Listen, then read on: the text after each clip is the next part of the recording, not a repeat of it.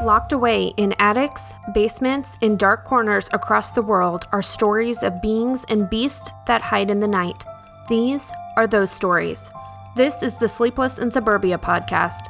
I'm Brooke, case manager for our team, and this is the audio recap for case 116 Hunters Glen Equestrian Center and Stables.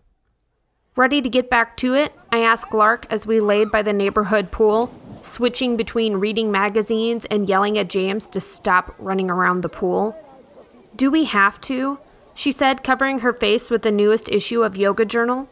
No, but this is what we do, I said, snatching away the magazine and lifting up my sunglasses for mom vibe eye contact. Not every space is the hideaway, Lark. She nodded, rolling off of her lounge chair, taking a few huge steps before cannonballing into the pool I pulled out my phone and scrolled the ignored Sleepless in Suburbia Facebook Messenger inbox. This message drew me in in about two sentences. Here's the Facebook message We are in desperate need of your assistance.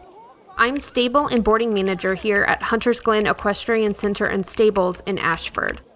Members are threatening to move their horses if we don't get to the bottom of strange pranks happening at the stable. Equipment goes missing, turning up in weird places like in the middle of a paddock. Twice, the same client had their left stirrup removed from their dressage saddle. Those stirrups were never found. Staff arrived for morning feeding to find that every single stall door had been unlatched. There are two stalls that horses refuse to enter. Even when we try to force them, they balk and refuse. We've had to make those stalls off limits for liability reasons. The feed room gets trashed at least once a week, feed and treats thrown everywhere. Every time this happens, we have to reimburse our clients the cost of the ruined feed. Some of our staff are threatening to quit because they've experienced footsteps and knocking when they believe they're alone in the stable. We doubt it's something of the paranormal variety, more like a bored punk kid, but our cameras aren't catching anything to prove my theory, and we are desperate. Sincerely, Spencer Starkweather. Ponies? Talk about every little girl's dream. Hunter's Glen Stable property details. The stable includes 22 stalls, two indoor and two outdoor wash racks, three tack rooms, a members lounge including vending machine and kitchenette, and an indoor riding arena. Outside, there are nearly 50 acres of fenced paddock and pasture. There's an additional 150 acres of riding preserve with miles of wooded nature trails to explore on horseback, even including a couple of waterfalls. On the property, there are also two outdoor riding arenas and five bungalow style homes for staff and management, with one being used as an office. Team update. I think we're all a little spooked at the idea of getting back in the saddle. Yeah, cheesy horse pun completely intended. We'd all laughed at varying degrees at the guys in their affliction t shirts on reality TV duding their way through running from a bump the night, or better yet, a feeling they got. It was funny, especially three glasses of wine in, until we became those people running from the night. Our egos took a hit, confidence a little dinged, and security in the night shaken. Lark's been staying with the boys and me since we returned. Even a dorm room in a building full of co-eds is too alone for her. James has loved having her crash in his room, and she's learned to play Fortnite like a champion at this point. Michael is older. He knows something's up, but there's stuff even a know it all 16 year old can't handle. About a week after returning from Madison, Prue woke up in the middle of the night, laughter coming from outside of her bedroom window. Her bedroom's on the second floor. Shaking her boyfriend David awake, He'd heard nothing, and the laughter was gone. He's convinced she had a bad dream, but then again, he didn't see what we did.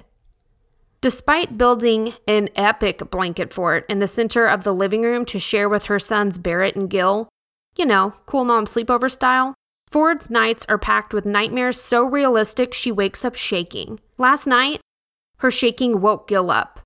She awoke to him covering her with a blanket. He said, Mommy, you're shivering, so I gave you Great Nana Lois's comfy blanket. Her nightmare is the same as mine. Standing in the middle of the woods, a full moon is barely visible through the dense leaves. Suddenly, the forest stills. A twig snaps, and another snap, snap, snap. turning in circles. Where is it coming from? A shadow steps from the trees. More shadows join, stepping from the forest, the moon's light hitting their faces just right to reveal cavernous black eyes. A voice behind me says, Hello again, ma'am. Then I wake up every single night. I've resorted to using my insomnia for my advantage, trying to only allow myself to doze once sunrise causes warmth to muddle away the night sky. Claire's handling it by not talking about it. If you don't speak of the terror in the woods, then you can pretend there is nothing to fear in the night. She's doing a remarkably great job putting on a perfectly polished front. You have to look really close to see the cracks. She stops sitting outside in her driveway enjoying beer and a fire pit. Is that only a Midwest pastime? Claiming her never before in existence allergies are particularly bad this year. I also noticed a newly installed ring doorbell camera when I went over to watch Bachelor reruns last weekend. Lo's throwing her nervous energy into figuring out what the hell is going on in that demon cesspool. Her words. Instead of fearing the black eyed children, demons, aliens, vampires from another dimension, whatever they are, she's determined to crack the code. A code we haven't even unearthed yet. Never has she cared so much for research, but now she's obsessed, even turning a big wall in her walk in closet into an evidence board. It looks like one of those boards from a murder mystery where the detective has red yarn strung here and there connecting thoughts. All of this while working IT and homeschooling her daughter Maggie. She's kind of my hero. We're a mess, but Spencer and a herd of freaked out equines needed our help. Historical research. The land was a working farm for decades, staying in the Callahan family for countless generations. On the edge of what is now Hunter's Glen is the Callahan family cemetery with the oldest headstone dating back to 1891. Dozens of Callahans are laid to rest within the family plot. Some of them succumbed to the Spanish influenza outbreak of 1918, others from old age, and most tragically, Richard Callahan, who died after falling from a tractor and being run over by the till. In 1990, the current generation of Callahans divided the massive acreage into smaller plots, selling them. That brings us to the present. Laura Matthews bought the land in 1992, opening Hunter's Glen in 1994. She trained countless equestrians over her 20 year career, growing the center into one of the most successful in the region. Her daughter Kat has stepped into the head role position, bringing on Spencer for day to day operations. On site interview recap Spencer greeted us in front of the huge stable building, large smile on his face that didn't quite reach his eyes. He looked not so much tired, but sad, his eyes rimmed with red. He welcomed us warmly, directing us into the stable. As my eyes adjusted to the dimmer lighting, a huge head poked out in front of me, causing me to jump back. Not a ghost, just Sookie St. James. We call her Sook. Spencer laughed, looking at me over her shoulder. The chestnut horse flicked her head towards the ceiling, almost like she was laughing at me. Sookie St. James? Like from. Spencer cut me off. Our owner Kat is her human. She's obsessed with Gilmore Girls. A girl after my own heart, I thought, stopping to give Miss St. James a pat on her neck before jogging to catch up with everyone else. Our first stop was a stall towards the center of the stable with the name Whispering Jack on a metal nameplate on the door. The man inside, tall with dark wavy hair and the greenest eyes I'd ever seen, brushed a dapple gray gelding. Mark has worked at Hunter's Glen for five years with zero paranormal occurrences. The only time something went missing was when someone borrowed a brush and forgot to return it to the correct groom bucket. Then, like the flip of a switch, things went sideways. Mark was working alone one morning, preparing feed buckets, when something hit his back and clattered to the floor. On the floor was a large eight cup measuring scoop. There wasn't another human in the building at the time. A few days after that, his keys vanished from a hook in the small staff office in the stable. Three days later, he found his keys, a stirrup, Spencer's debit card, and a client's reading glasses piled on top of each other in the members' lounge freezer behind a carton of apple cider ice cream. Over the weekend, before we arrived, while mucking stalls, Mark heard the sound of footsteps running up and down the corridor. When he stuck his head out of the stall, he could still hear the footsteps running away from him. But no one was there. We thanked Mark for sharing his experiences and followed Spencer to two stalls without nameplates on the door. Over the past couple of weeks, horses refused to go in these two stalls.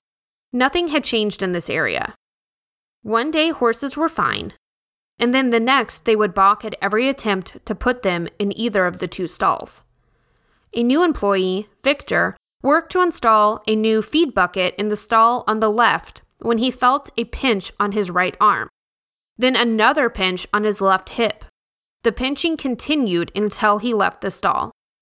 As the day went on, a few of the pinch sites bruised. Three other employees and two riders have reported getting pinched or hit by an unseen force in these two stalls. Once, while in a tack room, a dusty old radio that hadn't worked for years sitting on the back of a shelf started playing 80s rock music out of nowhere. It scared a trainer who'd been rolling leg wraps half to death. Picking up the radio, the trainer found the radio unplugged, and the second that she picked it up, the radio stopped playing. The final straw happened the day Spencer emailed us. After the center closed for the evening, Spencer was at home tidying up when he walked by his front window, noticing several horses in the parking lot outside of the stable. On his way to grab a grain bucket and lead rope to bring the horses in, he noticed eight stall doors were open. After getting all the horses back in their stalls and checking for injury, Spencer headed back to his bungalow. Halfway across the lawn, he heard loud knocking coming from the stable. He checked it out, finding the stable building empty except for the horses. He was desperate for help. Whatever was going on could put the horses' health in jeopardy. There were other haunted happenings going on on the site as well. There was the smell of cigarette smoke. After investigating, no smoking was found in the area. A woman complained to Spencer that while in the ladies' room, someone knocked on the bathroom door repeatedly, while the knocking persisted, the woman yanked the door open, finding the hallway empty.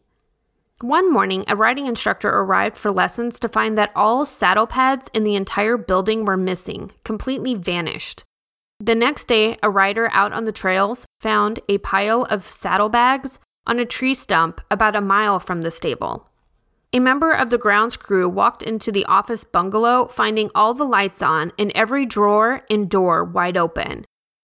When he began closing the drawers, music blasted from what he thinks was the computer. He fled the office, and the music stopped. Countless members have had a wide variety of items go missing, everything from sunglasses and boot polish to hairnets and fly spray. Lights in the wash racks turn on and off on their own. Pounds of horse feed dumped on the floor. There's a ton of phantom knocking. Doors and drawers open on their own in the stable and in the office. And on one occasion, all of the jumps in the arena were piled in the center, but the night before, they were set up all around the arena. Investigation recap. We set up our equipment on Tuesday afternoon, focusing our attention on two areas the stable and the bungalow used as an office. Claire, being terrified of any animal larger than a corgi, set this investigation out. Lowe manned HQ and helped Ford and myself in the stable, while Lark and Prue took the office bungalow. Lowe set up her monitoring station, walkie talkies, and compiled three research packs in HQ in the members' lounge.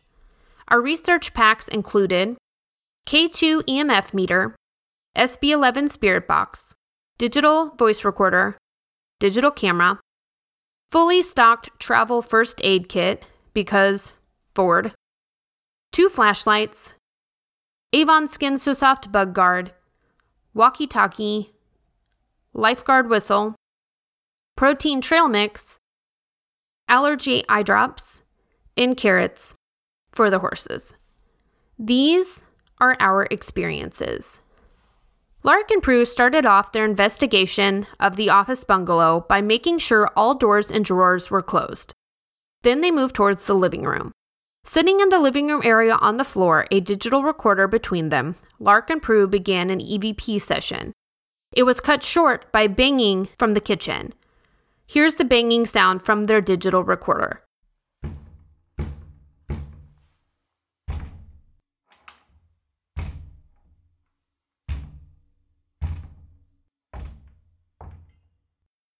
Walking into the kitchen, Lark found one of the doors above the refrigerator wide open. She pulled a chair over from a small kitchen table to shut the door. As soon as the door shut, a slamming sound began in another part of the house.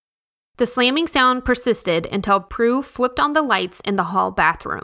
The slamming sound persisted until Prue flipped on the lights in the hall bathroom, revealing the door below the sink wide open. She shut the door, hearing Lark call from the living room Lights flickering in the living room area. Will you grab the camera? The light anomaly calmed before the camera began recording. The rest of us in the stable. We started in the stalls that had been stressing out the horses and picking at the humans. Lo and I strategically picked the stall on the right, sending Ford into the left stall with the phantom pinching claims. Lo rolled EVP as we asked questions to the air. After five or six minutes, I jumped. Ouch! Not funny, Lo, I glared, not amused with the force behind her joke. That really hurt. Her eyebrows knitted together. What are you talking about? You pinched me, I snapped, rubbing the red welts on my arm. No, I didn't. Ouch! Crap! I cut her off, rubbing my other arm. Then a pinch to the back of my calf. Three pinches were plenty. I bolted from the stall. Standing in the aisleway between the two rows of stalls, the pinching stopped. Our EVP session in the stalls didn't reveal anything, and my attempt to throw Ford under the paranormal bus totally backfired. The next morning, I woke up with huge bruises on my leg and both of my arms. Standing in the center of the dirt riding arena, the three of us clearly heard the sound of footsteps. Lo captured them on the digital recorder. Give it a listen.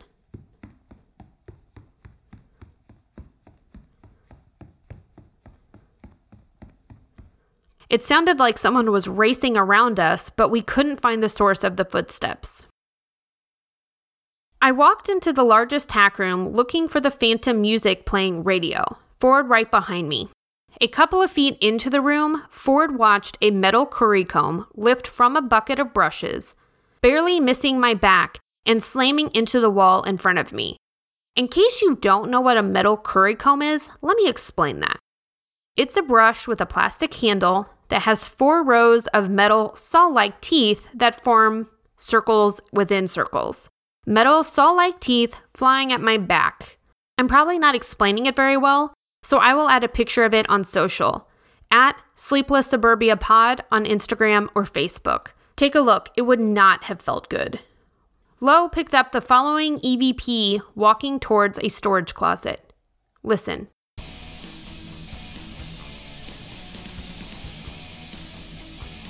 She followed the music down a hallway to a closed storage door, and when she opened the door, the music abruptly cut off. Spencer later confirmed that the radio we found stuffed behind paper towel rolls was the same radio that had played phantom music just a few days prior. Investigation wrap up. As we wrapped up the night's investigation, Ford stood petting the neck of a Palomino mare when she said, Seems more poltergeist than haunted. Okay, but who's the agent? I said. There's only one person who's always on location, Ford replied Spencer. He lived on the property. He was the single human common denominator and likely our telekinetic generator. Let's go talk to Spencer, I said, heading towards the bungalows. Immense stress can trigger poltergeist style episodes. It was crucial to have a likely uncomfortable conversation with Spencer to gather further evidence to confirm or rule him out as our catalyst. We sat around his kitchen table, mugs of coffee in hand, as he shared a glimpse into his personal life. In the days leading up to the first episode, two things shifted in Spencer's life. First, his longtime boyfriend, we'll call him T, left him for a younger man. The very next day, his mom called to let him know that his grandpa had been diagnosed with advanced Alzheimer's. two huge emotional experiences caused Spencer to understandably spiral, throwing himself harder into work to distract himself from the heartache. We felt confident. We felt confident that Spencer was unintentionally creating havoc at work with poltergeist activity fueled by his recent emotional and psychological state. Prue recommended for Spencer to see a counselor in person or online using a site like BetterHelp to talk with someone. He agreed, and we headed home for the evening. We're pleased to share that after a few sessions with a counselor, the poltergeist activity has stopped at Hunter's Glen. Spencer is feeling more grounded in his personal life, and he's leaving in a couple of days to spend two entire weeks with his grandpa. With Hunter's Glen and Spencer feeling more like themselves, we are happy to close Case 116. If you want to check out some of our pictures from our case files, listen to EVPs, and stay up to date with everything happening behind the scenes, you can stay connected with us on Facebook and Instagram. We're at Sleepless Suburbia Pod. We will be back next week with another case. Until then, thanks again for listening to Sleepless in Suburbia. If you enjoy our cases, please make sure to rate and review us on Apple Podcast, and make sure to subscribe so you get our new case each week. Until next week, take care, guys.